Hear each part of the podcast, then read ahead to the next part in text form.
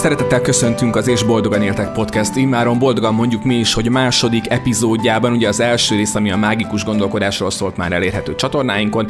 Ez most a második rész, amelyben ismét itt vagyunk. Én Vörös István vagyok, újságíró, magyar tanár és egy tüneményes kislány apukája, még mindig főkép, mint kérdező, illetve a beszélgető társa, dr. Kádár Anna Máriának, pszichológusnak, mesepszichológusnak, aki szintén itt van velünk. Szia Anna! Szia! Én is köszöntöm a hallgatóinkat.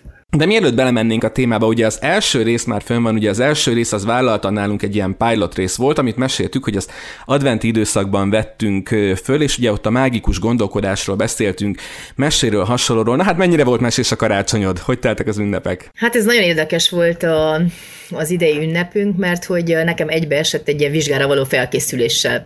Ez nagyon sokszor így történik, hogy, hogy megtervezünk valamit, hát ugye ott van a, a, a fejünkben ezek a, a belső képek, hogy akkor így és így készülünk, és akkor sütjük a mézes pogácsát, és akkor díszítjük a lakást. Na ehhez képest, ugye a, a december közepén volt egy ilyen, hát egy ilyen álláshirdetés, amikor ugye nekem előre kell lépnem az egyetemen, és akkor azzal telt, hogy az ünnep előtti meg után utáni időszak, miután ö, ugye valamennyit csak tudtunk készülni, hogy én 20 évre visszamenőleg le kellett dokumentálnom a teljes tevékenységemet, hogy mit publikáltam meg, ö, hol, meg hol jártam, úgyhogy ezeket visszakeresni, meg sorba rendezni. Tehát, hogy voltak nagyon jó részek, például maga karácsonynapja tesóméknál karácsonyoztunk, de hogy azután meg azelőtt egy ilyen nagy versenyfutás volt az idővel. Neked? Hát köszönöm, mi családoztunk, családoztunk karácsonykor. Aztán volt egy-két incidens, ami, ami nálunk is izgalmas tette az ünnepet. Nagymama egy kicsit nehezebben viselte az izgalmakat, mint kellett volna szegénykémnek. Meg, meg mi utaztunk, mert nálunk ilyen két laki a család az ország két pontján van, a páromnak a, a családja, ő 300 kilométerre vannak tőlünk, úgyhogy ilyenkor hozzájuk megyünk, mert akkor így ők is tudnak unokázni. Jól éreztük magunkat, köszönjük szépen, de hát ugye a karácsony időszakban már készültünk, ugye a podcastnak a, a háttérmunkálataival, úgyhogy nekem egy egy kicsi munka volt benne az és boldogan éltek el, de tényleg csak nagyon-nagyon picike, amit Reméljük, hogy most már a Facebookon, az Instagramon és különböző felületeinken majd nyomon tudnak követni azok, akik hallgatják ezt az adást, mert ugye ez már a második rész. Aztán jött a szilveszter amikor ismét volt egy picike pauz, és megfogadtam, hogy, hogy ne, nem lesz fogadalom. Tehát korábban én mindig így próbáltam szilveszterkor tudod így, így összegezni, meg átgondolni, meg lezárni, meg új célok, meg hasonlók, és akkor az idén úgy voltam vele, hogy ezt, így engedjük el. Tényleg, ez, ez nagyon jó, mert hogy az idén én is pont ugyanígy voltam. ez nem tudom, hogy a fáradtság miatt-e, vagy úgy egyszerűen ültem, és azt mondtam, egy ilyen nagyon jó beszélgetős, ilyen barátos szilveszterünk, hogy mondom, én nem fárasztom magam semmi újévi kívánságokkal, hanem egyszerűen csak megélem ezt a pillanatot, aztán majd januárban majd tervezgetek, úgyhogy nálam se volt kívánság esküszöm, hogy ö, néhány nap múlva leszek 37, és így szó szerint azt mondtam a párnak, hogy én nyugger szilvesztert akarok. Tehát, hogy tök menős volt a karácsony, nagy család, sok ajándék, sok beigli, sok süti, sok utazás, minden, legyen a szilveszter nyugis. És akkor itt hallgattuk a zenét, a családi körben kislányomat táncolgattunk, megnéztük az énekei egyet, miután a moziban a kettőt kétszer is láttuk, így megnéztük az egyet is, és aztán este meg meghallgattuk az Abbától a Happy New Year-t, aztán kocintottunk egyet, és hallott, tökéletes volt, eskü, tökéletes volt. Igen, ez van, amikor az és boldogan éltekben ugye a királylány meg a királyfia kicsit kezdenek vénülni. és egy új mese kezdődik, igaz? Igen, és már nincs három éjjel, meg három nap tartó ünneplés, hanem ilyen nézzünk ki a fejünkbe állapot, mert, mert szerintem amúgy ilyen is kell. És talán ebben az egész felfokozott életritmusban, meg ebben a nagyon sok tervszerűsítés, meg pontokba szedés, valahogy pont ezt felejtjük el, hogy, hogy néha tényleg kell, hogy a lelkünk is utolérjen bennünket, hogy, hogy, hogy csak úgy megálljunk meg, meg egyszerűen megíjük azt a pillanatot, amiben az itt és mostban vagyunk. Hú, ez de szépen mondtad, hogy a lelkünk is utolérjen minket, és ez tényleg mennyire igaz. Na, annál is inkább érdekes ez a szilveszter dolog, mert ugye a szilveszterhez kapcsolódik valami, amit szerintem én nem tudom, hogy ez egy, ez egy valid dolog-e, vagy pedig egy ilyen, egy, ilyen, egy ilyen mélyen bennünk elültetődött, de igazából már nem is olyan fontos dolog, de ugye ez a, a szilveszter, az új év, az új év újén, az újévi fogadalmak, hogy ilyenkor mind konditerembe megyünk, meg fogyni akarunk, meg mit tudom én, én idő, meg hasonlók, ezeket így kitűzzük magunk el, és egy újévi fogadalmat teszünk. Szerinted létezik még az intézmény ennek az újévi fogadalomnak, vagy csak ilyen elcsépelten hozzácsatolódott a szilveszterhez, meg az új évhez? Szerinted létezik ez még? A környezetedben ismersz embereket, akik ilyenkor így nagyon megfogadnak dolgokat? Igen. Tényleg? meg látom azt is, hogy, hogy mekkora csalódás, amikor újból és újból belebuknak, mert hogy hát ez nagyon sok tanulmány leírja, hogy az újévi kívánságoknak nagyon kis része válik csak valóra, mert egyszerűen, tehát hogy nem, nem valóságszerű ez a fogadalom. Tehát az, hogy én most minden nap sportolok, és, és mondjuk ez január 1 kellene kezdődjön, akkor ez már elsőn bebukik ez a fogadalom, és akkor jön ez a része, hogy na majd akkor jövőre, majd jövőre akkor jobban fogok koncentrálni. Tehát ez a semmiből minden, és nincs lebontva ugye valahogy ez az egész lépésekre, meg nem az én személy személyiségemhez van igazítva ez az egész, mert ha valaki soha nem sportolt, meg soha nem szaladt, akkor az eléggé hihetetlen, hogy most január 1-én körbe fogja szaladni a fél világot, meg hát egyszerűen nem. Tehát ne, nem ez a módja. Úgyhogy én például sokkal jobban hiszek abban, hogy hogyha valamilyen változást akarok az életemben, akkor ez egy esős szerda délután is kezdődhet, nem csak január 1-én, sőt, akkor többi valószínű, hogy, hogy, hogy jobban bele tudok mélyülni ebbe az egészbe, és nem egy ilyen irracionális elvárás lesz saját magammal, meg akár a környezetemmel szemben szemben. Na mert, hogy én erre a gondolat hullámra próbáltam valahogy így felülni, amikor azon filóztam, ugye beszélgettünk is erről Messengeren, hogy milyen témával folytassuk ugye a mágikus gondolkodás után, ugye a gyermeki mágikus gondolkodás után, ugye az előző adásban ugye főleg erről volt szó, főleg mesékről volt szó, mesélési módokról, mesék elképzeléséről, vizualizásáról, megnézés kontra olvasás, megélés kontra átszaladunk rajta. Ilyenekről volt szó az első részben, amit egyébként már visszahallgathatnak a kedves hallgatóink a Spotify, Apple Podcast, Google Podcast csatornáinkon, illetve facebook.com és boldogan éltek, Instagram és boldogan éltek. Ezeken a felületeken lehet az első adást mind-mind megtalálni. Na és akkor, akkor beszéljünk erről a bizonyos második részről, illetve hogy, hogy miért ezzel a fogadás-fogadalom dologgal veszettük föl ezt a beszélgetést, mert hogy talán amikor az ember szülővé válik, vagy tudja, hogy szülő lesz, akkor az egyik dolog, véleményem szerint, és saját tapasztalatom szerint, aztán majd te elmondod, hogy a tudomány erről mit mond, az egyik ilyen nagy fogadalma, amit tesz, hogy, vagy ami megfogalmazódik benne, hogy ő mi mindent fog másképp csinálni, mint az ő szüleim. Ez mennyire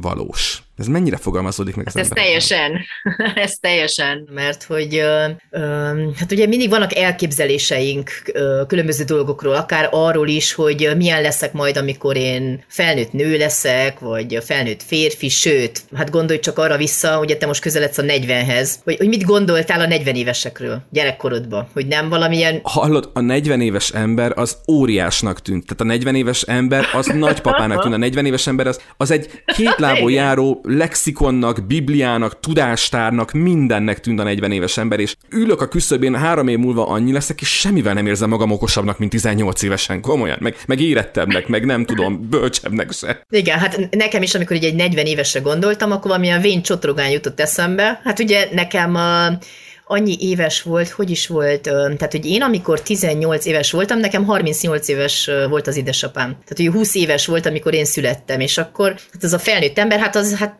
ugye felnőttként az apádra hogy nézel, hát ő az öreg, te vagy a fiatal, és amikor ugye bekerülsz abba a korba, akkor úgy látod, hogy egy csomó minden, amit elgondoltál előre, ez egyáltalán nem úgy működik. Szerintem pont így van a, a családi mintákkal, és pont erről beszél maga a transgenerációs szemlélet is, hogy, hogy, hogy bár nagyon küzdünk az ellen, hogy én soha nem nem leszek ilyen, vagy olyan, vagy ezt én most teljesen másképp fogom csinálni, mert hogy rengeteg minta van, meg szokás, meg, meg olyan elképzelés, meg, meg ilyen családi szabály, ami öntudatlanul is irányítja és befolyásolja az életünket. Persze a családból hozzuk azt is, hogy milyen egyáltalán férfinek lenni, nőnek lenni, milyen egy jó anya, vagy egy jó apa, hogy egyáltalán hogy kell gyereket nevelni, és hogy ezeket végül is nem a, a kommunikáción keresztül közvetítjük, hanem azon a mintán. Például az, hogy milyen dolgozni, és milyen munkába menni, és egyáltalán mi a munka, az végül is reggel 7 és 8 óra között közvetíted a gyerekednek, amikor te is elkészülsz, és ugye elmész dolgozni, hogy akkor most... van, van hová fejlődni. Igen. Tehát, hogy, hogy ezek, végülis ezek a minták generációról generációra belénk égnek, és, és amikor gyerekek vagyunk, akkor annyira kiszolgáltatottak vagyunk ezen az egész területen, hogy, hogy mindegy szivacs, ugye beszívjuk ezeket, anélkül, hogy, hogy tudatosan végig gondolnánk, hogy ez most jó vagy nem jó. Serdülőkorban, amikor szembeszállunk, jó esetben majd egyszer erről is beszélhetünk a serdülőkori lázadásról, meg miért annyira fontos szembeszállni ugye ezekkel a családi mintákkal, meg akár szokásokkal, szabályokkal, hogy persze utána ugyanoda visszatérjünk jó esetben, de hogy addig végül is kiszolgáltatottak vagyunk, mert, mert az a világkép, amit látunk. Tehát, hogy az a világnak a működése, ami a mi kicsi családunkban ott belül megtörténik, nekünk az a normális. Ez nagyon-nagyon fontos dolog, hogy, hogy ezt, ezt meg se kérdőjelezzük. És akkor innen, hogy szoktam mondani, egy millió kérdés nyílik tovább. Először egy picit ragadjunk le ennél a, ennél a fogalomnál, amit mondtál, ennél a transgenerációs dolognál. Egy kicsit beszéljünk erről, hogy egyáltalán mit jelent ez, ez a, mit jelent ez a transgeneráció? Ugye azért bizonyára te is nyilván, te is találkoztál az ezzel foglalkozó különböző könyvekkel, amik már majd, hogy nem bestseller szinten elérhetőek a könyvpiacon, ami azt jelenti, hogy a téma iránt igen nagy az érdeklődés. Most gondolatunk itt például a mérgező szülőkre, de gondolhatunk itt egy, egy örökölt sorsra is, igaz? Amik ezt igen. a témát feszegetik, de mondjuk akiknek nem volt ez a könyv a kezében. Ö, egy picit pontosítsuk, hogy miről is beszélünk pontosan, mit jelentenek ezek a, ezek a transgenerációs dolgok. Hát ez a generációról generációra öröklődő meg hozott minták. Ez nagyon-nagyon fontos, hogy, hogy ezt valahogy mindenki a saját életében egyszer csak tényleg tudatosan végig kell gondolja, hogy a saját életmeséje az nem csak ilyen tabuláráza történet, hogy akkor én most elkezdem írni, hanem abban benne van az én anyámnak a története, az én nagymamámnak a története, az én dédnagymamámnak a története, az én üknagymamámnak a története is, és nagyon sok konfliktus, meg feszültség, meg szorongás, amit az előző generáció nem oldott meg, azzal, ha akarom, ha nem, nekem is dolgom van. És talán az egész önismereti munka is erről szól, hogy, hogy amikor, nem, nem tudom, hogy emlékszem, emlékszel-e, van az a fotó, ami nagyon sokszor megjelenik a a Facebookon is akár, hogy van egy nő mondjuk, és tartja a kezében a nagymamájának a fotóját, és akkor azon a fotón belül ott van az unokának a fotója, tehát hogy sok-sok fotó van egybe. Tehát, hogy az utolsó tartja az egész családnak a fotóját. Azt szerintem teljesen szimbolikusan kifejezi ezt a, ennek a szemletnek a lényegét, hogy ott vannak bennünk ezek a különböző rétegek, és ha akarjuk, ha nem, közünk van egymáshoz, és, és ezek a történetek összekapcsolódnak. Olyan szinten ennek ennek egy picit utána olvastam, és borzasztóan meglepett a dolog. Tehát felületes ismereteim voltak erről, most is tiédhez képest nagyon felületesek az ismereteim, de ezen majd te segítesz, hogy holokauszt túlélő nagymamának az unokájának a, az anorexiájában jött ki az, amit a amit ugye a nagymama szenvedett a táborban. Tehát, hogy konkrétan itt nem arról van szó, hogy mondjuk elmeséljük egymásnak anyáról, lányára, vagy apáról, fiúra ezeket a történeteket, hanem ezeket majd, hogy nem, most nem akarok butaságot mondani, de ilyen, ilyen szerviz szinten magunkba kódolva ö, hordjuk ezeket a, ezeket a, a történeteket. Tehát, hogy itt nem csak elmesélt történetekre van szó, hanem, hanem ténylegesen átörökölt traumákra Jól értem? Igen, és ez nagyon-nagyon fontos, hogy ezekről beszéljünk, mert addig marad meg ugye ez testi szinten és szorongások, meg, meg mindenféle fel nem dolgozott témák kapcsán, ameddig, ameddig valahogy ki nem nyitjuk a szekrényt, és, és ki nem esnek ezek a csontvázak. Tehát, hogy beszélni kell, mert hogyha hallgatunk, és hogyha titkok meg tabuk szintjén marad meg ez az egész, akkor vannak az igazi problémák. Ez pont olyan, mint a szorongásnál, meg a félelemnél. Hogyha már nevén tudjuk nevezni azt, amitől félünk, vagy amivel szembe kell nézni, az már, az már egy nagyon nagy nagy lépés a feldolgozás területén. Itt megküzdési mechanizmus-e az, mert azt jutott eszembe, amikor mondtad, hogy, hogy ezzel szembe kell nézni. Mi van, ha valaki úgy néz szembe, hogy azt mondja, hogy ez a múlt, ezt nem olygassuk? Én nekem hirtelen abból, amit mondtál, az esetleg ez a létező legrosszabb stratégia, amit tehetsz. Hogy azt mondod, hogy ez a, ez a családnak egy, egy sötét foltja, vagy ez a, mit tudom én, dr. Zaher Gábor mondta egy, egy, egy interjú, amit készítettem vele, hogy például Magyarországon szegről végről, de gyakorlatilag nincs olyan család, akit valamilyen szinten a családon belüli szenvedélybetegség, ő mondjuk konkrétan az alkoholizmust említette, nincs jelen ami azért tudjuk, hogy gyökereiben határozza meg egy családnak az életét, a pár mindennapjait, a gyerekek mindennapjait, és ugye ezek utána, ami ebből fakad, azt mind-mind hordozzák ugye a gyerekek az ő gyerekeiken, azokat a mintákat, amiket látnak. És lehet, hogy a, a gyereknek, az ő gyerekének már, már teljesen tudatos képe van arról, hogy, hogy ő nem szeretné ezt az utat járni, de mégis valamit hordoz ebből magában. Tehát nem jó stratégia, hogyha azt mondja, hogy az a múlt ne bolygassuk, majd én jobban csinálom. Hát igen, akkor, akkor lehetne azt mondani, hogy ha mi nem bolygatjuk a múltat, akkor a múlt fog bolygatni bennünket. Gondoljunk csak arra, hogyha veszünk egy teljesen más példát, mondjuk egy öngyilkosság a családban. És akkor arról nem szabad többet beszélni. Tehát, hogy, hogy az egy meg nem történté tevés. De az, hogy nem beszélünk róla, az még nem azt jelenti, hogy a halálhoz való viszonyunkban ez nem lesz benne. Tehát ahogy egyáltalán a halálról beszélünk, ahogy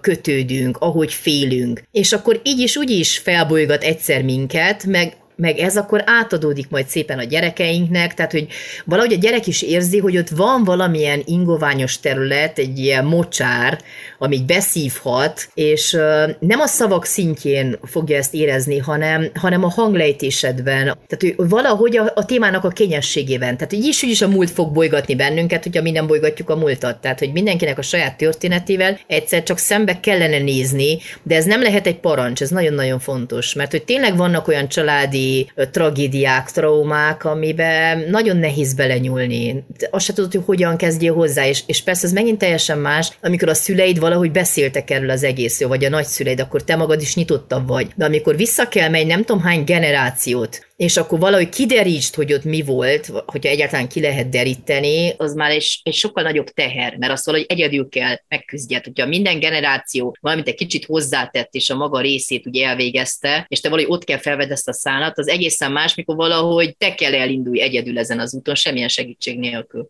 Tételezzük föl, most tényleg csak elméletben, mert hogy szerintem talán a második eset, amit mondtál, amikor neked kell elindulnod egyedül, segítség nélkül, az a, az a nehezebb. Viszont biztos vagyok benne, hogy akik hallgatják, azok között is van olyan, aki esetleg magára fog ismerni ebben. Honnan tudom, hogy egyáltalán ilyen irányban kell gondolkodnom? Hogy nem arról van szó, hogy, hogy én mondjuk túlvállalom magam, és fáradt vagyok, és mondjuk ezért vagyok ingerült, vagy mondjuk láttam egy filmet, és megviselt, és biztos a film volt rám ilyen hatással, vagy mondjuk kimerült vagyok, mert sokat kell éjszakáznom a gyerekkel, és csak ez. Tehát mi lehet intőjel, hogy, hogy valamilyen ilyen gond van, hogy, hogy, hogy valamilyen olyan dologban kell visszalépnem, ami esetleg egy családon belül nemzedékeken, vagy, vagy generációkon átívelő dolog, amit nekem föl kéne fejteni. Mik lehetnek intőjelek számomra? Hogy dolog specifikus tipikussal jelentkeznek problémák az életemben, amikkel nem tudok mit kezdeni, vagy, vagy mi lehet itt intőjel, mire kell figyelnem annak?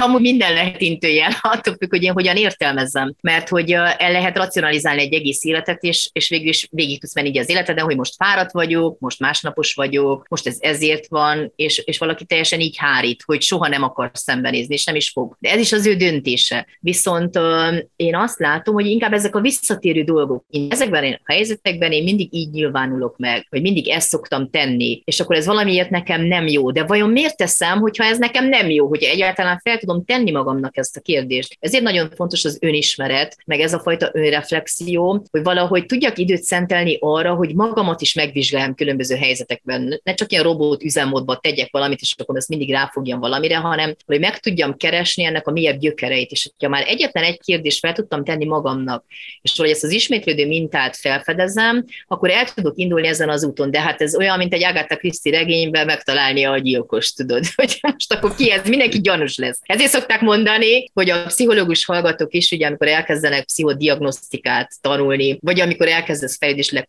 tanulni, és akkor méhen belüli fejlődés, és akkor ez szerint nézed meg ugye maga a gyerekednek a fejlődését, akkor persze minden gyanús lesz egyből. Tehát, hogy hogyha elindulsz ezen az úton, akkor sem lesz sokkal könnyebb, mert hogy annyi információ van, és annyi minden lehet, hogy nagyon könnyű el is tévedni egy rengetegben. Ezen gondolkodtam, hogyha valaki, valaki pszichológiát tanul, és ezekbe elkezdi mélyebben bele ásni magát, akkor gyakorlatilag az az egyenes út, az ilyen pszichohipohonderré válás útján, nem? Tehát, hogy mindenre figyelsz, minden gyanús lesz, mindenre rezzensz, mindenre lesz egy elméleted. Igen, tehát hogy ez biztos, hogy benne van egy adott uh-huh. pontig, viszont az is nagyon fontos, hogy, hogy egyszer meg kell éld, így uh-huh. is, úgy is. Ezt utólag, mint mindenki más, én is megteszem, vagy valószínűleg jóval gyakrabban, de akkor abban a helyzetben, amikor dühös vagyok, akkor nem az elmélet fog eszembe jutni, hogy a frusztráció toleranciában az a fontos, hogy, hanem akkor egyszerűen dühös vagyok, és kész. Kész. Aztán majd magamban reflektálom, jaj, igen, hát most pont itt volt az én piros gombom, és akkor ez az egész rendszer az úgy hatott, hogy, de hogy ezt nem, nem lehet így tudományosan megtenni. Tehát, hogy egyszer mindenképpen a feszültségnyomás kell bennünk akkora legyen, hogy azt mondjam, hogy na, ezt nem bírom tovább, és nekem most ezt mindenképpen választ akarok kapni erre a kérdésre, mert addig, ameddig nincs bennem ez, addig nem is tudok elindulni ezen az úton. Ez, ez pont olyan, hogy hiába küldesz valakit pszichológushoz, mert ő nem, nem fog tudni úgy Aha. menni, mert, mert küldték hanem, hanem benned kell meglegyen ez az igény.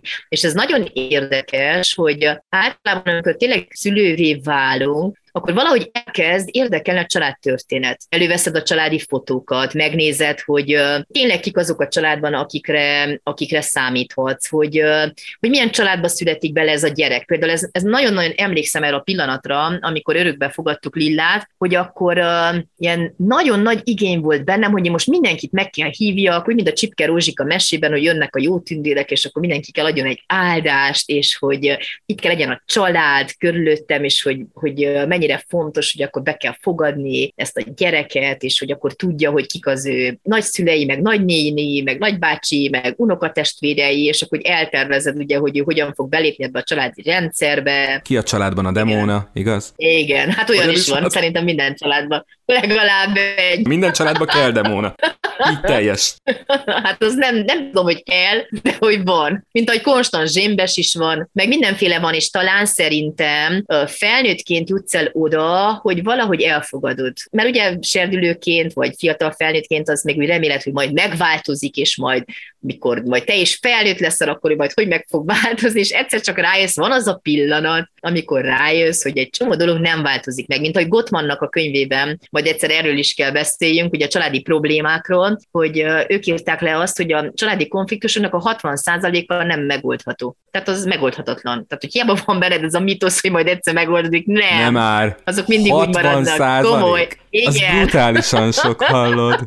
Na, de ez majd egy, lehet egy jó következő téma, amúgy a párkapcsolati konfliktusok meg probléma megoldások, de valahogy elfogadod azt, hogy, hogy ez már mindig ilyen lesz. Például, hogyha zsémbes a nagynéni, akkor most nem fog varázsítésre egy új fogadalom után megváltozni, hanem mindig is ilyen lesz, maximum te változol, hogy már sokkal jobban tudod tolerálni, vagy már tudod, hogy melyik lesz az a mondat, amit minden családi vacsorán el fog neked mondani, csak már te nem fogsz idegeskedni ezen. Tehát, hogy igazából te változol, vagy változhat adsz, ha akarsz. Igen, igen. És akkor ott tartottunk, hogy szerettél volna egy ilyen beavatási ceremóniát, amikor Lillát örökbe fogadtátok. Ugye innen indultunk, hogy szereted volna, hogyha a család így összejön, igen? És, és hogy ez meg is történt. Tehát, hogy egyszer a szűk családi körben, ahogy ünnepeltünk, és utána, ahogy mindenki eljött, és akkor valahogy, tudod, az a jelenet jutott eszembe, mint az oroszlán királyban, amikor megmutatják a, ugye a, a kis szimbát. Valahogy a kis, a kis igen, a kis szimbát a, a szikla tetején,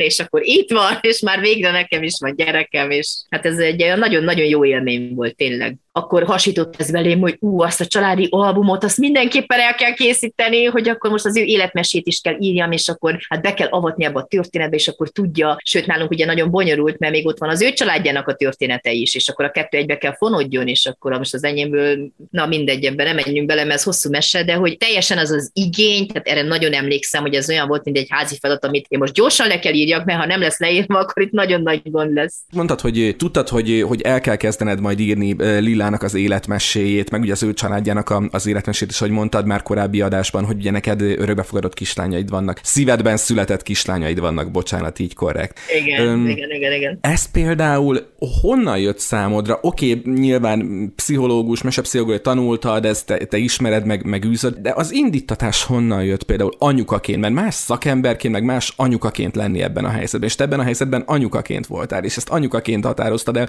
nem pedig mesepszichológusként, majd egyszer kiadom Lilla könyvét, hanem te tudtad, hogy te szeretnéd neki, neki megírni. Ez honnan gyökerezett? Például otthon tőletek volt valami hasonló millió, vagy valamiféle hasonló gondolatisága a családodban, vagy a szüleitől? Igen, ezt a, pont akkor kezdtem el, ugye, és akkor írtam meg ezt a Temesséd című könyvet, ez a, az életmesének a történetét, amikor akkor dolgoztam ugye a Mesepszichológia gyakorlatban című könyvön is, és rengeteg tanulmányt is olvastam erről, és akkor vált végül is nyilvánvalóvá, igen, na itt van. hát, bizony, bizony, bizony. Igen. A Biblia igen. készülök, mindig készülök, mindig megnézem, hogy van-e kapcsolódó rész.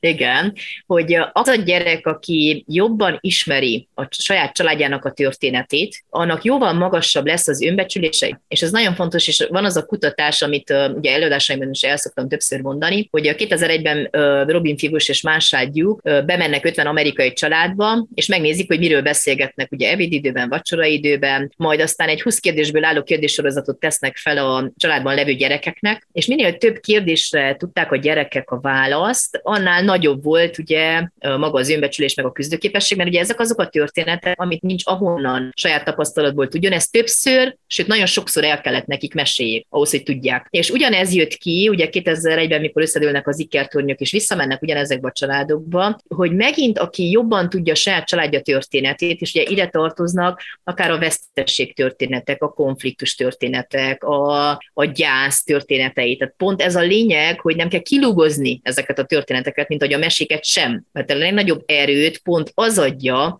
hogy mi Kovácsék, Kisék, Kádárék vagy Vörösék hogyan küzdöttünk meg hasonló szituációkban, az ilyen lehetetlen helyzetekben, hogyan álltunk fel, hogyan kezdtük újra, Például akár veheted ugye egy bevándorló családnak a történetét. Most láttam, hogy megjelent egy nagyon jó film, nem tudom, láttad az ajánlóját? Amúgy azt majd Hát most pont nem tudom, de egy bevándorló családnak a története, azt majd kitesszük a Facebook oldalra, majd meg fogom keresni, én is meg akarom nézni, ami, ami pont erről szól, hogy milyen álmokkal érkezel meg, és hogyan dőlnek össze a te álmaid, és, és akkor hogyan kezded? Megint újra mert, mert, mert ugye az életben nagyon sok ilyen helyzet van, és hogyha te kapsz egy mintát arra, hogy ezt meg lehet oldani, ezt túl lehet lépni, hogy, hogy, hogy, hogy nem gond, hogyha időnként ugye kudarcot vallasz, vagy nehézséggel szembesülsz, mert hogy lesz erőd, mert bennünk, mint család van erő, és akkor benned is lesz, tehát hogy kapsz valamit ebből a hamubasult pogácsából. Ez egy nagyon-nagyon fontos dolog, és hogy valahogy bennem is ugye indítatásként pont, pont az volt, hogy én ezeket a történeteket szeretném megosztani, és nem az, ami a klasszikus babana naplókban van. Jó, oké, meghallgatod 40 évesen, hogy most ötször böfisztél szerda délután, és de a te történeted végül is, hogyha belegondolsz, ha már transgenerációs Igen. szemlélet, hol kezdődik? Nem akkor, amikor megszületsz,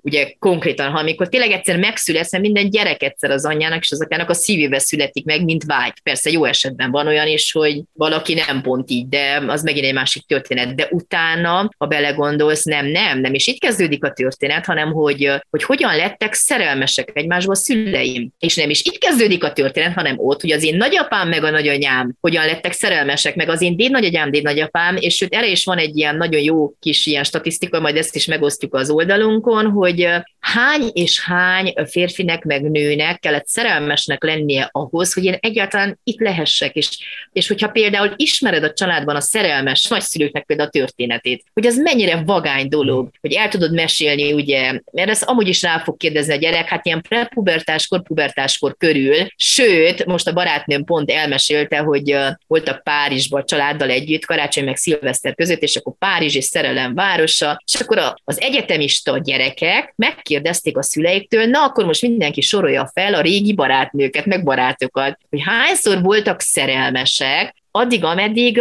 ugye a párjukkal nem találkoztak, mert azoknak a szerelmeknek a története is valahogy benne van abban, hogy miért pont őt választottad, uh-huh. és miért nem az előzőt, vagy még az az előttit, hogy ez milyen érdekes, De jó, nem? aha, tök érdekes. Mert én azt hittem, hogy, hogy ez a, a hány szerelem, ez generációkra visszamenőleg hány szerelem, de nem, persze, hát az embert magát is hány szerelem építette és formálta azzá, aki aztán akkor lett. Igen, mind a igen. kettőre vonatkoztatom én is, hogy én például az, az amit mondtam, az generációkra visszamenőleg, hogy az ük nagymamád, meg a szép nagy nagymamád, meg stb.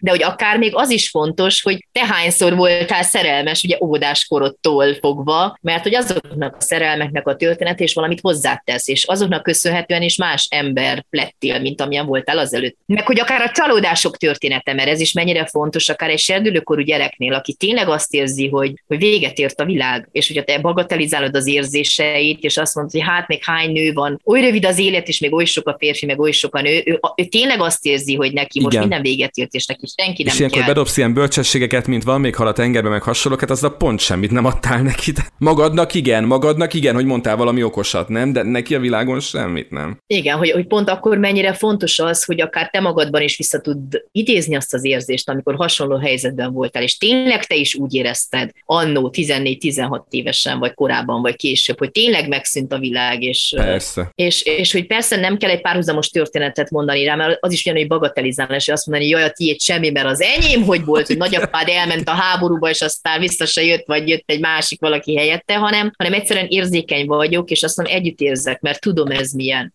mert én is megéltem hasonló érzéseket, és hogy egy maximum annak a történetét, hogy hogyan lettem nyitott újra egy kapcsolatra, egy szerelemre, hogyan köszöntött be az életembe valaki vagy valami. Te, ez jó, lehet, hogy még korai kérdés, de, de hát ha nem, hát ha nem, majd akkor ugorjuk, hogyha ha korai. Te elképzelted már, hogy úgy, úgy benne volt már a fejedben, hogy mondjuk most ugye Lilla az idősebből 8 éves, hogy ő milyen lesz 14 évesnek? Milyen lesz 24 évesnek? Milyen lesz anyukának? Hú, valahogy tényleg szoktam így előre gondolkodni azon, hogy, hogy milyen lesz ő majd tínédzserként, vagy milyen lesz ő fiatal felnőttként, vagy milyen lesz egyáltalán mi kapcsolatunk. És mindig azt gondolom, hogy ó, hát ez nagyon, hát ő még nagyon sok idő el kell teljen ahhoz, hogy itt legyünk, és emlékszem most mond, karácsony után talán mentünk is sétáltatni a kutyát, vagy mentünk vásárolni, nem tudom, de csak ketten voltunk, megáll Lilla az ajtóba, és azt mondja, anya, én kamaszodom. én azt hittem, hogy elájulok ettől a mondattól. Én kamaszodom, na hát nem gondoltam volna, hogy nyolc évesen erről a témáról kell beszélni, de teljesen látszik ugye ez a prepubertás kori jellemző, meg az, hogy én most nagyon harcol, meg nagyon keresi a helyét a világban. Úgyhogy nem is kell nagyon előre gondolkodjak, mert hogy itt van, de azt már, már most látom rajta, hogy mennyire más életutat fog bejárni, mint én, és sokszor csodálni tudom azt, hogy Fú, hát én ugye egy ilyen nagyon-nagyon, tehát olyan gyerek voltam, és ezen én nagyon sokat kellett dolgozzak aztán a későbbiekben, aki hát valószínűleg szorongása miatt mindig be akarta bizonyítani, tehát ugye ez, ez ha már transgeneráció, akár oda is visszavezethetjük, hogy én a véletlenül csöppentem bele a család életébe. Anyukám 19 éves volt, apukám 20, és édesapámat akkor vitték egy katonának, és hát ugye be kellett jelenteni a családnak, ráadásul még esküvő sem volt, tehát, hogy, hogy én eleve ugye az első pár hónapomat úgy töltöttem anyukámnak a pocakjába, hogy mindenki szorongott, hogy mi lesz, hogy a család megtudja, meg uh, ugye nagyon sok tanulmány is van arról, hogy a nem vár gyerekek nagyon sokszor bizonygatni akarják a saját létjogosultságokat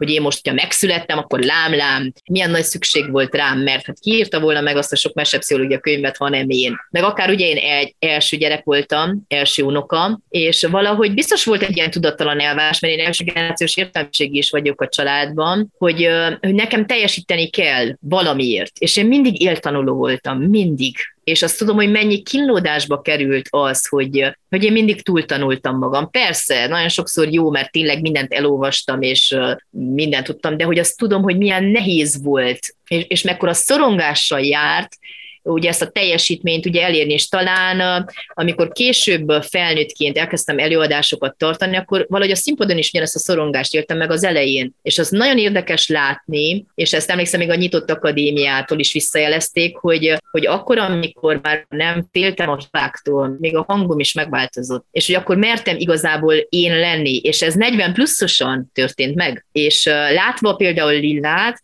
az tehát, hogy nekem az mindig csodálatra méltó, hogy ő mennyire szabad gyerek tud lenni, hogy ő nem kell kínlódjon azért, hogy ő megfeleljen, hogy ő tökéletes legyen. Sőt, nagyon sokszor esik a ló másik oldalára, hogy a biztonságos kötődésnek például ez a jele, hogy ő nem kell féljen a szeretet elvesztését. És valahogy ugye azt a kislányt is látom benne, akire vágytam, hogy, hogy bárcsak én is egyszer olyan lehessek. És én ezt 40 pluszosan éltem meg ezt az élményt, mert nekem nagyon sok minden kellett ugye a régi családi mintáktól egy kicsit elszakadni, hogy merjem lehúzni a határaimat, merjek asszertív lenni, merjek nemet mondani. Nekem az anyukám mindig azt tanította, hogy családi béke kedvéért ezt le kell nyelni, ezt nem szabad felvenni a harcot, és, és 64 évesen elveszítettem az anyámat. És talán akkor volt az a pont, amikor azt mondtam, hogy, hogy valahogy az anyámnak ráment az élete erre, a sok megfelelésbe, a sok, hogy mindenkivel jó legyen. Tehát ő már azelőtt is volt bennem nagyon ez az érzés, és hogy ott is már hangsúlyosan lehúztam a határaimat, vagy megszakítottam azokat a kapcsolatokat, amit éreztem, hogy mérgező kapcsolat volt. De nagyon szembe kellett menjek a teljes családi történettel, hogy, hogy valahogy visszatérjek visszamegyek ahhoz a szabad gyerekhez, akit én csak a saját lányomban láttam, mert én az soha nem voltam. Annyira jó, hogy ezt mondtad, meg ezt így konkrétan megfoghatóvá tetted, mert, mert erre próbáltam volna igazából, amikor készültem erre a beszélgetésre úgy rákérdezni, hogy meg sem tudtam fogalmazni, hogy mi ez a transgenerációs trauma, vagy mik ezek a transgenerációs minták, amiket mindenképpen szerintem érdemes lenne kibeszélnünk, mert ahogy te elmondtad, hogy mit hoztál otthonról, és hogy hogy kellett ezt átfaragdod, meg átértelmezned, meg átdolgoznod saját magadban, teljesen tudatosan, és látva a gyermekedet, és látva édesanyádat, édesanyádat, hogy, hogy egy utat jelölj ki magadnak, illetve lást, hogy merre vissza ti közös utatok úgy együtt, ahogy kialakítottad a saját mintaidat. Pont ezen filoztam, hogy hányan és hányan küzdhetnek ezzel. Tehát a maguk mondataival, a maguk emlékeivel, ahogy mondtad, hogy kislányom ezt le kell nyelni. A mai napig gondolom úgy él benned ez a mondat, mint hogyha ott állna melletted anyukád és mondaná, nem? Tehát hallod a hangján ezt a mondatot, nem? Igen, igen, de az az érdekes, hogy maga az egész gyász folyamatban, és talán ugye a végső búcsúzásban is, talán valahogy, és ez nagyon fontos volt nekem, hogy ő egy kicsit seg segített abban, tehát anélkül, hogy ezt konkrétan tudta volna tenni, hogy ez nem egy jó út. Tehát, hogy valahogy olyan, mint hogy ő is beismerte volna, hogy például mondott egy ilyent, hogy, hogy belefáradtam a sok hősködésbe. És nekem ebben a mondatban tényleg benne volt az, amit én, én például évekig láttam, láttam, hogy ő mindig mindent megtett, hogy, hogy soha nem volt, hogy ő elfáradt. Tehát ő valahogy annyira tökéletes volt, és, és akár ilyen fél Isten az az anya, aki ugye hát mindig ott van, mindig fit, mindig van ebéd, ő soha nem fárad el, és hogy ilyen nincs, mert ezt nem lehet büntetlenül csinálni sokáig, és, és valahogy ezt oldotta fel bennem, hogy, hogy igen, bele lehet fáradni a hősködésbe, mert ha belegondolok, ő a, ő a, ugye a maga háziasszonyi munka, meg a család központúságban csinálta meg ezt, és azzal, hogy én szembe mentem, és azt mondtam, hogy nem akarom, azt hittem, hogy egész másképp csinálom, de hogy egy fenét. Hát én a munkában csináltam ugyanazt ezer fordulattal nem aludtam, uh-huh. ugye hát a, a csomó könyvet én éjszaka írtam meg, tehát igazából ugyanúgy kizsigereltem saját magamat, csak egy másik területen. Tehát azzal, hogy én azt mondom, hogy szembe megyek, és én ezt nem így akarom, egy francot, mert ez az automatizmus annyira benned van, hogy ez egy nagyon hosszú munka, talán ennek soha nincs vége, mert mindig csak egy szeletét tudod lehámozni,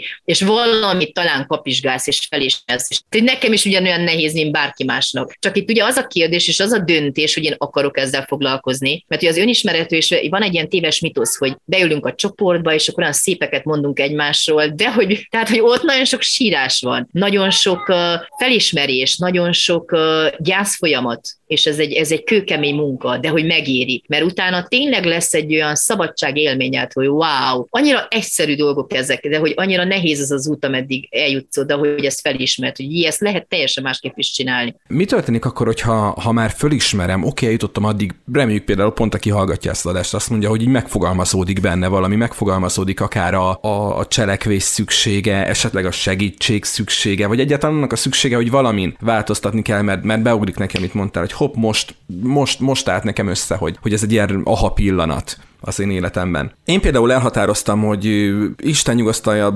apukámmal nem volt ideális a kapcsolatom. A tűzbe ment volna, értünk, neki is megvoltak a hibái, amiről beszéltünk is a podcast elején, minden magyar családot érint, és bizonyos dolgokat én nagyon ahogy mondtad, a szülővé válás idején még, még a kislányom kis jött a pocakból, elhatároztam, hogy én ezeket aztán így biztos nem, mert én ezt biztos nem. Tudom, mik az értékei, azt nekem nem kell letisztáznom azzal, én teljesen tisztában vagyok, hogy mi minden volt. Jó, szép, követendő abban, amit, amit ő csinál, de tudtam, hogy, hogy bizonyos dolgokat biztos nem akarok úgy csinálni, mint ő. És, és képzeld el, hogy önkéntelenül is egy-egy feszült pillanatban, amikor ugye az ember legendásan nem kezel jól például konfliktus helyzeteket, vagy hasonlókat, bár ilyen ugye nincsen, mert nyilván ilyen nincs, nincsen, de hogyha netán mégsem kezelne jól az ember egy hisztirohamot, vagy egy dürohamot, vagy egy visszapöntyögést, vagy hasonlók, akkor egyszer csak észreveszem, hogy úristen, szóról szóra ugyanazokat a szavakat mondtam ki, amit annak idején emlékszem, valami rossz tettünk a tűzre, akkor apám. És úgy utáltam. Neki volt egy ilyen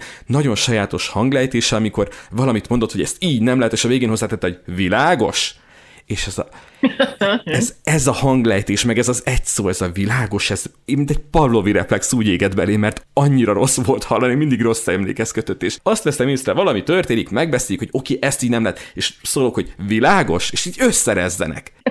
Igen, de ez nagyon jó, hogy összerezzensz, ez nagyon-nagyon fontos. Mert szerintem pont ebben van a lényeg, hogy a változás, ugye kérdezted, hogy mi kell a változáshoz. Az, hogy én belátom, és elhatározom, hogy cselekedni fogok, az még nem a változás. Egy lépés, de még nem lesz semmi, ameddig én nem teszek le tudatosan dolgokat az asztalra, nem kezdem el csinálni azt a változást. Ez egy, ez egy lényeges dolog. Mert addig, hogy én elméletben tudom és értem, az a belátás, de az még nem a, a változás. És emlékszem én is, tehát hogy hasonló emlék jut eszembe, tehát az én nagymamám, az anyai nagymamám, ő egy nagyon-nagyon, hát ilyen kontrolláló személy volt. Persze neki is megvoltak a maga jó részei, de emlékszem, hogy gyerekként az, az például egy teljesen tudatos elhatározás volt, hogy én soha nem leszek olyan, mint ő.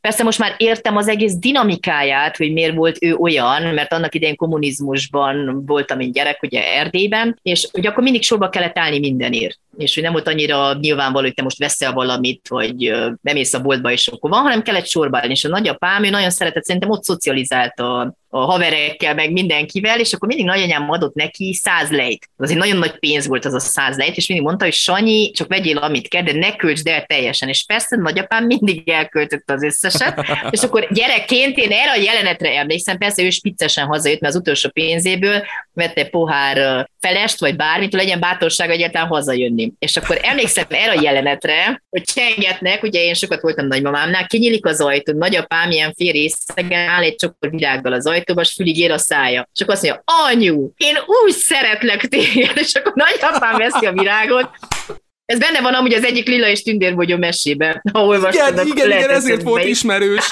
Ezért volt ismerős. Nagy anyu, én úgy szeretetém, mert ott is a nagyi valamiért lecseszi a nagypapát. Igen, igen, megvan, igen, megvan. Igen, igen, igen, annak egy része benne van, és akkor veszi a virágot, és üti nagyapámnak a fejét vele. És akkor mondja, hogy de megint elköltötte a Sanya a pénzt, ez a tipikus játszma. És akkor mondtam, és én mit láttam belőle gyerekként, hogy jön haza nagyapám, hát ő úgy szereti nagyanyámat, és akkor nagyanyám, mint egy házi sárkány, harapja le nagyapámnak a fejét. Bizony. De hogy végül is rá tudsz jönni arra, hogy, hogy valószínűleg nagyanyámnak sem volt könnyű, ugye szembenézni a, azzal, hogy na, a nagyapám és időnként a pohár aljára néz, meg ugye elkölt az összes pénzt, és valószínű nem pont arra lett volna szükség, de akkor miért adta ő oda pont azt a nagy pénzt, tehát ez egy ilyen játszma. De oda akartam kijutni, hogy, hogy amikor ugye dühös leszek, vagy így magamban is látom ezt a nagymamai részt, vagy ezt a sárkányt, akkor ugye ez a felismerés, édes, drága jó Istenem, pont olyan vagyok, mint a nagy, amikor cseszek le valaki, vagy a családban mondok,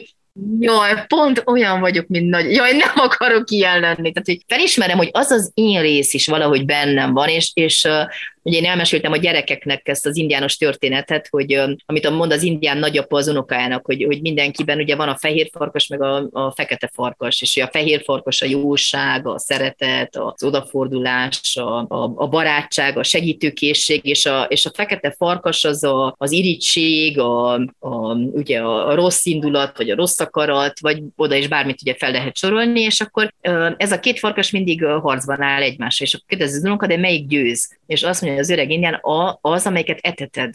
És ez nagyon-nagyon fontos, hogy, hogy ott van benned minden, az egész családodnak a története, a zsémbes, nagyapa, akár az alkoholista nagybácsi, a mindenki, tehát hogy mindenik, hogy az Áher Gábor is mondja, mindenki függő, mindenkinek megvan a kis apró mindennapi függőségei. És hogyha ezeket felismered magadban, hogy te is lehetsz akár ilyen vagy olyan vagy amolyan, de hogy, hogy hol van az a pont, ahol, ahol te már nem etteted, és, és van egy tudatos döntés, hogy na akkor persze az, az is egy ideális elvárás, hogy soha nem lesz ilyen. Most, ahogy mondtad, hogy pont ezen gondolkodtam, hogy van közönségünk. Jaj, Lilla! Ha már emlegettük, igaz? Szia! Igen, igen, igen. Na, ő Lilla, ő a nagy. De hallod, Lilla, most felvétel van, úgyhogy menj még egy kicsit le, mindjárt befejezem. Igen, igen, mert a véget járunk. Szeretnéd? Ja, a papucs, itt a papucs, csapádnak a papucsa, igen. Azt véletlenül elvitte. Szia! Milyen kis cuki volt, milyen óvatosan jött. Nem láttam, hogy Én, én láttam, hogy, settenkedik, tudod, sompolygott befelé óvatosan. Igen. Most pont megkaptam ezt a levendulás, micsodát tettem a csuklomra, úgyhogy uh, ezt néztem, hogy na, ide tegyek egy kis levendulát. Nem, de szoktak ők ilyeneket csinálni amúgy, hogy itt bugyiba a hátam mögött, miközben tartom az előadáson, azok aztán magány jelenetek. Csak hogy rezzenéstelen arcasi próbálom mutatni, hogy Mennyire?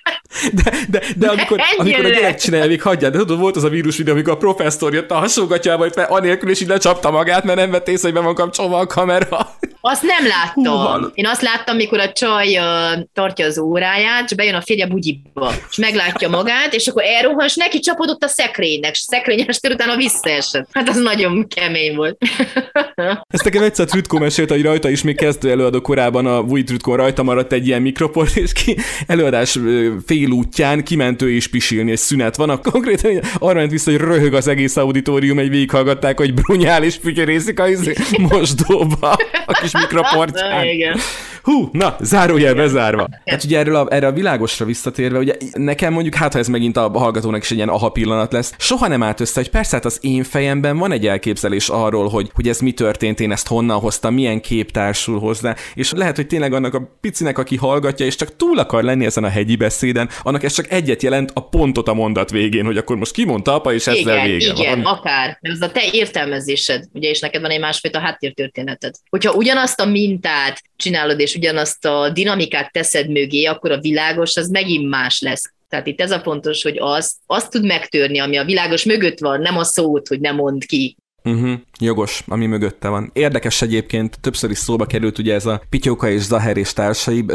A mostani adásra készülve olvastam, és nekem ez eddig nem állt így kimondva össze a fejembe, de, de biztosan ezt ismered, ezt az elméletet, hogy, hogy az addikciók hátterében nagyon gyakran traumatizáló gyerekkor áll, és hogy úgymond bármilyen addikció egy már felnőtt embernek a választása arra, hogy valahogy próbálja, próbáljon valamilyen belső megnyugvást szerezni egy külső segítségnek a, a bevonásával. És nem tudom, jól olvastam, és hú basszus, hogy belegondoltam, hogy lehet, hogy ez is megérne egy külön beszélgetést. Igen, hát mindenképpen én is most, hogy járok a Máté Gábornak erre a képzésére, hát ott nagyon-nagyon sok szó esik pont erről, hogy igazából azok, a, az, az, azok az inadekvát dolgok, amelyeket néha most csinálunk, azok valamikor azoknak nagyon nagy haszna volt. Tehát igazából azok megmentették az életedet gyerekként, amikor túl kellett év valamit, vagy tényleg traumatizált helyzetben voltál. De most már felnőttként tudsz másat választani, hogy az nem csak egy döntés kérdése, mert az, az egy érzelmi reakció, válasz. Tehát akkor végül is a beszélgetésünk kiinduló pontjára visszatérve, ami ugye az volt, hogy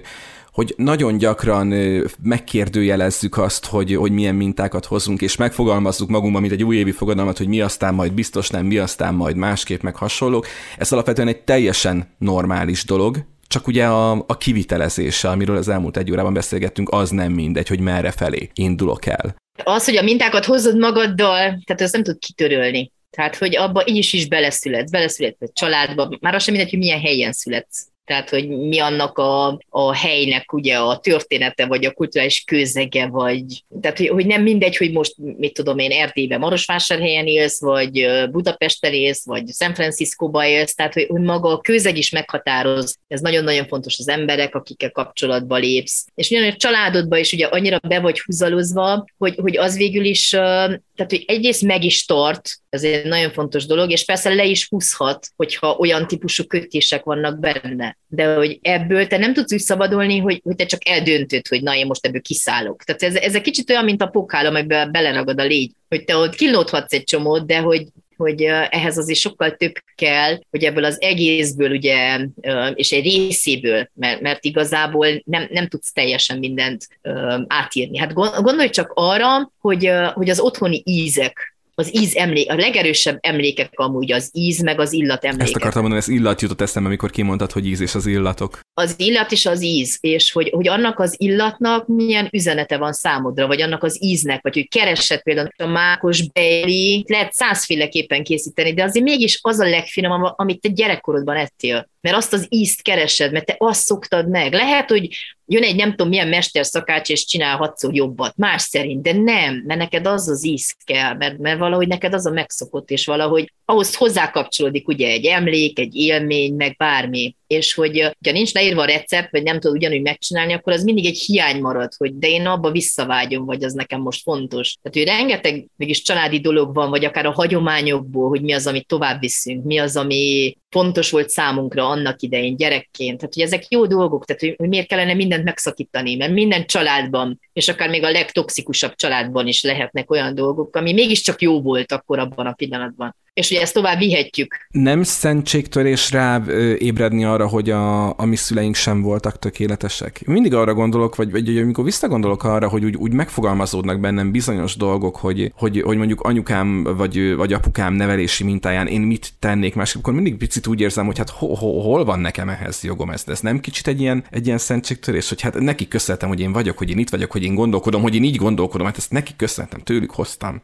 Igen, tehát ez egy nagyon érdekes ilyen belső konfliktus, mert, mert valójában tényleg érezheted úgy, hogy ez egy, ez egy árulás, hogy én, hogy én most szembe megyek egy mintával, vagy én most nem akarom úgy csinálni, vagy visszagondolva kimerem mondani, hogy ez nekem így nem volt jó. És ez egy, ugye az önismereti folyamatnak a része, hogy, hogy igenis megfogalmazhatom saját magamnak, de ugyanúgy elfogadhatom azt is, hogy ő akkor a legjobb tudása szerint tette, ennyit tudott adni és hogy, hogy az sem egy olyan dolog, hogy most én visszamegyek, és tartok egy osztályfőnöki órát az anyámnak, vagy az apámnak, hogy tudod, a biztonságos kötődés, mert igazából, amit jónak hit, most nem fog benne megváltozni, sőt, lehet, hogy harag meg sértettség lesz benne, mert honnan tudjuk, hogy ő hol áll most ebben az egész fejlődési folyamatban. Amúgy nagyon sok mindent én, én látom tényleg akár a nagyszülői mintákon, hogy nagyon sok mindent akkor gondolnak újra nagyszülőként, hogy jé, tényleg, amiket akkor tettem szülőként, az lehet, hogy pont nem így kellett volna. Tehát, hogy figyeld csak meg, milyen érdekes, hogy legtöbb esetben sokkal jobb nagyszülő lesz az a szülő, aki, aki a te szülőd volt. Tehát, hogy teljesen másképp viszonyul a te gyerekedhez, mint ahogy viszonyult hozzád.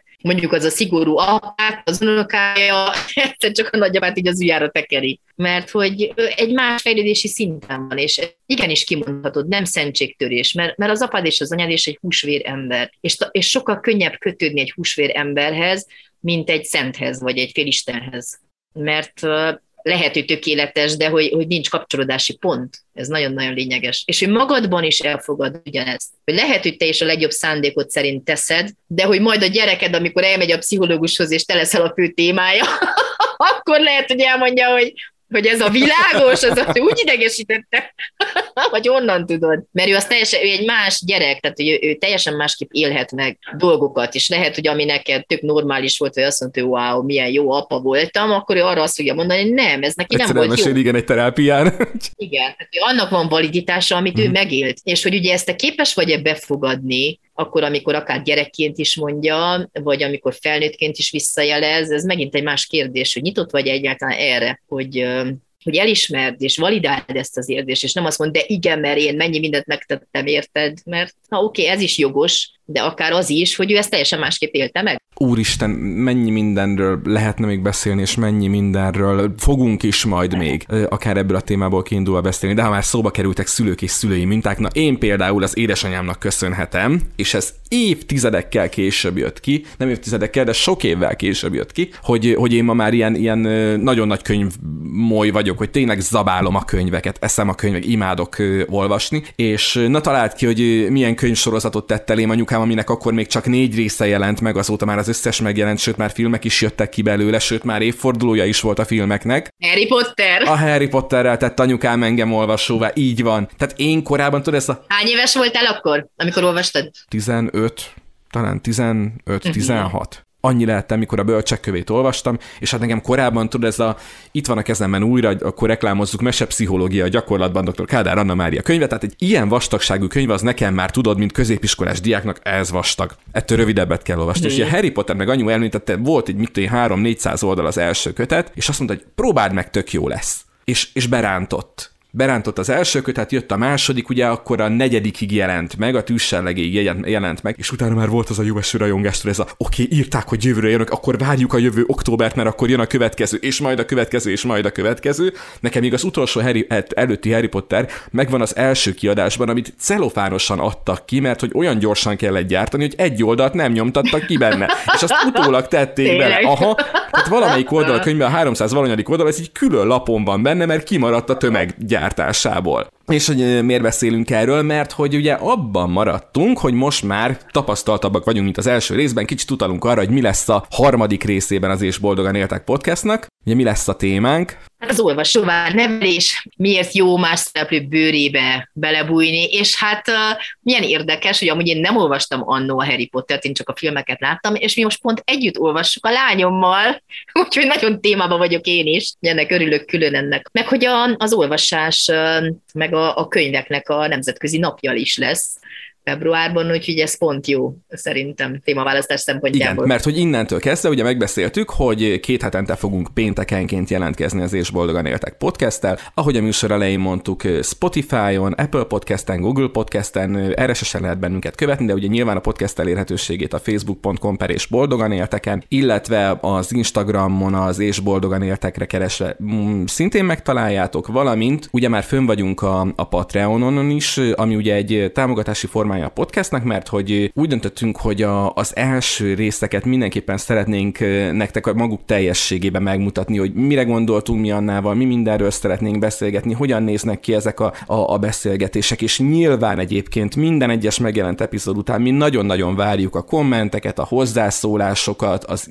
e-maileket, a Facebook oldalunkon kifejezetten a műsornak van egy gmail-es e-mail címe, azt is megtaláljátok, oda is lehet írni, és szeretnénk integrálni, beépíteni azokat a kérdéseket, felvetéseket, amik általatok jönnek a műsorba, amik bennetek felmerültek, és akár, ez most jutott eszembe, de hogyha egyetértesz, akár minden egyes következő beszélgetés majd indulat úgy, hogy kicsit szétnézzünk a, a social médiánkba, és akkor megnézzük, hogy mi az, amit, ami az a legtöbben szóltak hozzá, vagy amit kérdésként tettek föl, és akkor meg is tudjuk ezeket beszélni, közvetetten meg is tudod válaszolni. Mit szólsz? Persze, ez nagyon-nagyon jó dolog, sőt, akár témákat is javasolhat, ennek is különülünk, meg saját tapasztalatokat is megosztani. hogyha valaki nem szeretné nyilvános felületem, akkor lehet nyugodtan e-mailbe, és persze ezeket név nélkül abszolút, igen. fogjuk használni, hogyha használjuk. Igen, abszolút diszkréten kezeljük. És akkor nagyon-nagyon szépen köszönjük, hogyha bekövettek bennünket, nagyon-nagyon szépen köszönjük. Azt még jobban köszönjük, ha meg is osztjátok az egy-egy adást, hogyha tetszett nektek a visszajelzést küldtök, illetve azt külön köszönjük, hogyha Patreonon úgy döntöttek, hogy a patronálói lesztek a műsornak. Kétféle tám támogatási lehetőségbe lehet választani, ami előrevetíti azt, hogy mi a hosszú távú tervünk ezzel a műsorral. Nyilván ugye nem egy-két részre gondolkodunk. Február végéig a teljes adások visszahallgathatóak lesznek ebben a formában, ahogy mondjuk ezt az adást is hallgatjátok. Aztán úgy tervezzük, hogy majd egy idő után, hogyha valaki úgy dönt, hogy szeretne esetleg hozzájárulni a, nyilván az adás előállításának a költségeihez, mondjuk ilyen csúnyán, akkor azt valahogy mi is próbáljuk honorálni. Tehát mindenképpen elérhető lesz az adás, mindenképpen két heten hetente meg fogjátok tudni hallgatni az új epizódokat, viszont aki a Patreonon úgy dönt, hogy a második kategóriás támogatást választja, ő nyilván egy picit többet fog majd kapni. Ez így korrekt volt? Politikailag korrekt volt? Igen, hát majd hallgassuk meg a hozzászólásokat, hogy mit mondanak erről. Így van. így van, így van. Erre is várjuk a kommenteket, hozzászólásokat. Igen. És tök jó volt veled megint beszélgetni annál, akkor legközelebb olvasóvá nevelés, illetve Harry Potter lász, ha már úgyis 20 éves évfordulója van, és még Doksi is jött ki az első film 20 éves megjelenésének az évfordulójára. Igen, meg hogy uh, szerintem az is nagyon jó dolog, hogyha ti magatok is tudtok ajánlani filmeket, vagy akár könyveket, ezt mi is meg fogjuk tenni, hogy a témához kapcsolódóan, és hogy ti is javasolhattok hogy mi volt a kedvenc olvasmányotok, vagy mitől váltatok ti olvasóvá, mi volt az a meghatározó könyv az életetekben, mert szerintem mindenkinek volt ilyen. Nekem például az indiános könyvek, vadölő, nyomkereső, bőrharisnya, ez is tokincse, utolsó mohikán, szerintem ezeket legalább tízszer olvastam, na meg a, a Monte Cristo grófja, tehát hogy az nekem például egy alapolvasás élmény, meg a mesék. No, nem mesélem, hogy nekem melyik volt az első legperverzebb könyv, ami így nagyon-nagyon berántott, és azt szokták mondani, hogy lehetetlen, ezt senki nem szereti. Ezt majd elmondom a következőben, mit szólsz. Jó, Oké, okay, rendben. Rendben. Hát akkor köszönjük szépen, hogy itt voltatok. Köszönjük szépen dr. Kádár Anna Máriának, hogy ismét itt volt. Köszönöm szépen én is a beszélgetést. Találkozunk két hét múlva. Sziasztok! Sziasztok!